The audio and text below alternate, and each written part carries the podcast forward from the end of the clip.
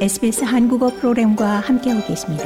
sbs.com.au/korean에서 더욱 흥미로운 이야기들을 만나보세요.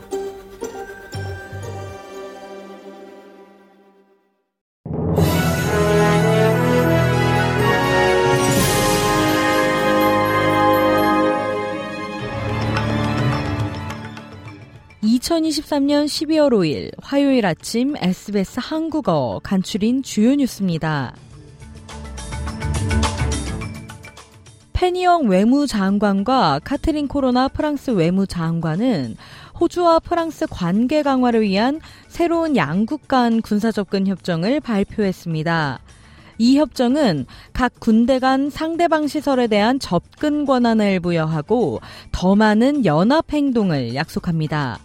앞서 2021년 9월 스콧 모리슨 전 총리 정부는 미국, 영국과 결성한 안보협력체 오커스를 위해 프랑스와의 900억 달러 규모 잠수함 계약에서 철수하는 결정을 내렸습니다.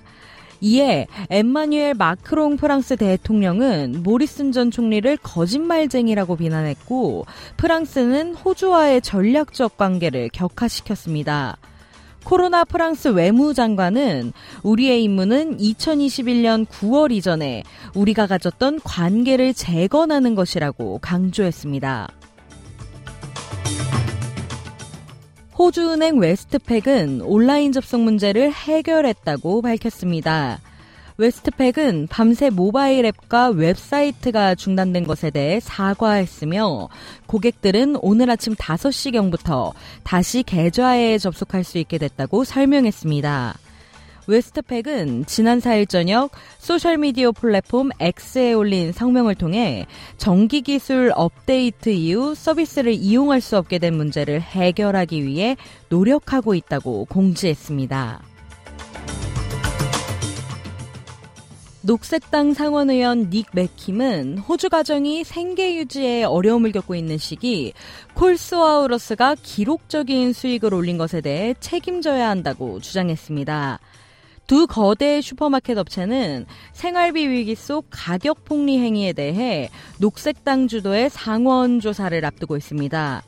우러스와 콜스는 모두 지난 12개월 동안 기록적인 수준의 수익을 발표했는데 우러스는 매출이 4.6% 증가해 16억 2천만 달러, 콜스는 6.1% 증가해 11억 달러의 수익을 기록했다고 보고했습니다. 맥킴 상원 의원은 이렇게 어려운 시기에 어떻게 이런 성과를 거둘 수 있었는지 설명할 필요가 있다고 촉구했습니다. 고국에선 대규모 개각을 준비하는 윤석열 대통령이 6개 부처의 장관 후보자를 지명했습니다. 먼저 퇴장하는 6 장관의 공통점은 내년 총선 출마가 유력하다는 점입니다. 윤 대통령은 이르면 이번 주 후반 추가 개각에 나설 것으로 보입니다. 내년 총선을 앞두고 다양한 역할론이 나오고 있는 한동훈 법무부 장관은 연말 연초에 원 포인트로 바꿀 가능성이 있습니다. 윤 대통령이 믿는 인물이 제한적인 상황에서 회전문 인사라는 비판을 잠재우고 인사청문회 전국에서 주도권을 내주지 않기 위해 대통령실은 고심을 거듭하는 것으로 알려졌습니다.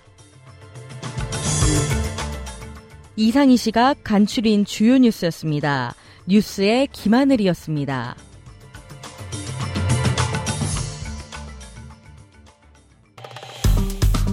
좋아요, 공유, 댓글, SBS 한국어 프로그램의 페이스북을 팔로우해주세요.